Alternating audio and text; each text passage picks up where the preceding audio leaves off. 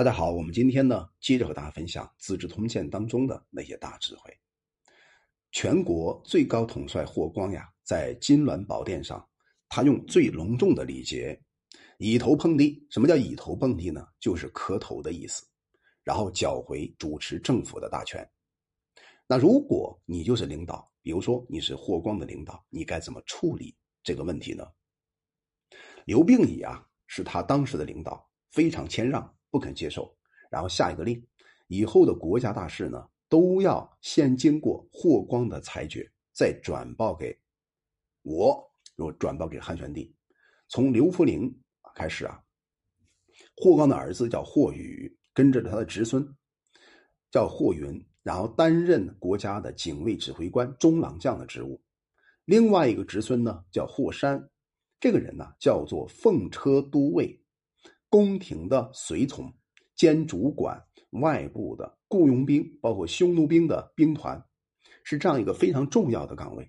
而霍光的两个女婿啊，范明友担任着未央宫的保安官，邓广汉呢担任着长乐宫的保安官。所以兄弟、女婿、外孙都参加早朝觐见皇帝，分别担任呢宫廷秘书署的各单位的主要的干部。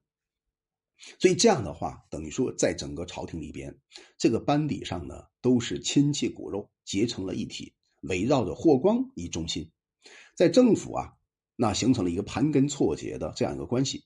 等到刘贺啊被罢黜之后呢，霍光的权威就特别高，每一次朝见呢，刘病已就是汉宣帝啊，都特别的谦恭，容貌非常的温顺，礼仪非常卑微，低过皇帝应该有的身份。在这个时候呢。我们要看到一个非常重要的人性的关键，刘病已啊，在危贱的时候呢，看霍光好像天神一样的存在。虽然今天是皇帝，可这个皇帝的位置是谁给的呢？哎，是霍光给的，因此啊，难免会有一点自卑感。到了五月份呢，胶东国，胶东国在今天山东省的平度市，然后发现了一种鸟，这个鸟啊叫凤凰，赦天下，免除当地的。田租田税。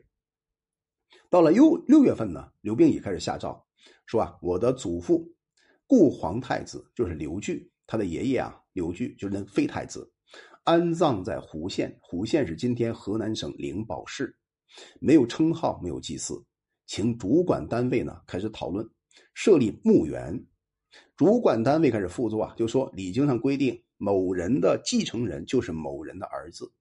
对他亲爹亲娘呢，不可以祭祀，这是尊敬先祖的大义。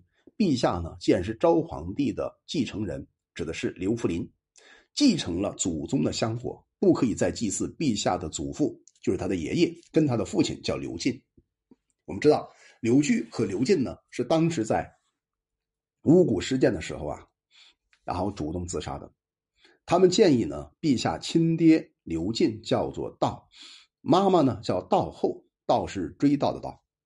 故父祖父呢，故皇太子刘据啊，称为立。这个立字啊，其实，在释法当中就是不悔前过的意思。可见呢，作为啊这个刘据的孙子，汉宣帝有这么大的皇权，他都没有办法改变当时刘彻的决定。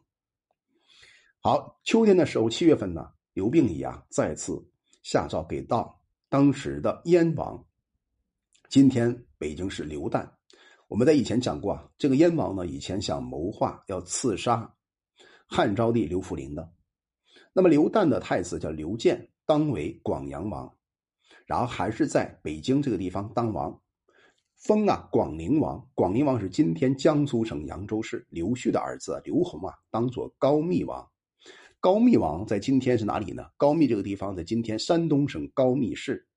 最早的时候呢，上官桀和霍光争权，霍光啊诛杀了上官桀，开始恢复到汉武大帝刘彻时代的严刑峻法，非常严厉的控制部下的官员，比如说一些世俗的官吏，迎合上级的意志啊，在执法上呢尽量表现很残酷，而且呢吹毛求疵，能在豆腐里啊挑到骨头，作为衡量的能力的标准。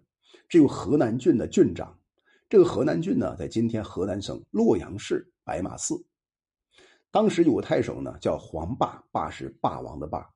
他呢特点是以宽厚温和闻名于当世。刘病已啊在民间的时候呢，就知道黄霸这个人呢执法特别公平，同时啊非常了解人民呢在官吏的压迫下的痛苦。后来啊，他征召这个黄霸呢作为司法部的大法官，负责裁决一狱。政府官员呢都认为啊黄霸处理问题非常的公平，所以啊在皇帝的眼中。你做事好坏，他是很清楚的。你的领导也非常有这样的判断力。但问题是，这样做事做好，能不能真的拥有一个很好的晋升的可能性呢？很难得，很难说。为什么呢？因为你的晋升的路途啊，会被不同的权力结构下的人去影响着。到了公元七二年的时候啊，春天，西汉王朝，当时我们知道啊，在。这个西安王朝西安市啊，有一个农农林部的部长叫大司农，叫田延年有罪，有罪啊，因为受到当时所谓汉文帝啊这个制度的影响，就采取自杀的制度，对大官啊，尤其做的比较高的这个官官位，都是啊通过自杀的方法呢结束生命。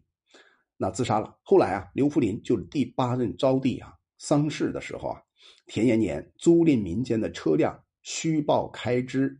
贪污犯，他是贪污犯，贪污了多少呢？高达三千万钱，当然没有办法计算啊，三千万钱换算为换算为今天人民币是多少钱？总之啊，他是个贪污犯。后来啊，被田延年的仇人所举报了，而霍光呢，就召唤田延年开始诘问他。诘问的意思呢，就是追问的意思，意思啊，要想帮助田延年设计一套方法来脱罪。可是啊，田延年。拒不承认，认为自己根本就没有贪污，而且嘴非常硬。他说绝对没有这回事儿。那霍光听完之后啊，非常不高兴，就说：“如果真的没有这回事儿，我就要让他们深入追究。”最高的监察长田广明啊，知道事态非常严重，马上呢就告诉给交通部的部长杜延年，然后说啊：“春秋大义，功啊可以掩盖过失。当罢黜第九任皇帝昌邑王刘贺的时候。”如果不是田延年挺身而出，大事是不可能成功的。而今天呢，就算作为皇上赏赐给他三千万，又能怎么样呢？请你把我的话呀禀告给最高统帅霍光先生。后来呢，杜杜延这个杜延年啊转禀给霍光，霍光听完之后啊就说了一番话，确实如此。田延年呢当然是个勇士，当他提出哎呀废掉昌邑王的时候，这个决策啊。就震动了政府，所以呢，他自己啊摸着胸脯说了一句话：“到今天为止啊，我心里边还仍然很害怕，请你代我向田广明致歉，明白的告诉给田延年，前往监狱啊去报道，一切秉公处理。”那我们透过这番话呢，就发现了一个小小的细节啊，霍光啊，他特别身份田延年，不知道要庇护他的初心，不肯坦诚相告。他认为田延年对他有所隐瞒，因此啊，霍光他的内心深处也是很纠结的。而田广明呢，就派人转告给田延年，然后田延年说：“就说啊，将来要是获得宽宥呢，可是我已经来到了监狱，还有什么面目啊，承受大家的讥笑、指责，包括背后的唾骂呢？可见呢，田延年这个老头啊，还是很有个性的。于是啊，紧闭房门，手持利刀。”露出了自己的臂膀，徘徊等待。过了几天之后呢，皇帝的使节就驾到了，然后通知田延年啊到司法部，当时叫做廷尉这个部门。田延年啊听到了鼓声，自刎而死。其实呢，使节到达农林部啊，农林部接受诏书的时候，鼓声大作，表示尊敬的意思，并不是想要把田延杀掉。可是田延年呢，毕竟是啊惊弓之鸟。看到这个，听到这个声音之后呢，就结束了自己的生命。通过这件事儿，我们知道人生的命运呢是很无常的。也许在某一个某一个时刻你是高光时刻，某一个时刻呢，因为没有很好的掌握命运，就能掉到人生最深的深渊。这是我们读《通鉴》的价值。好了，我们今天就分享到这里。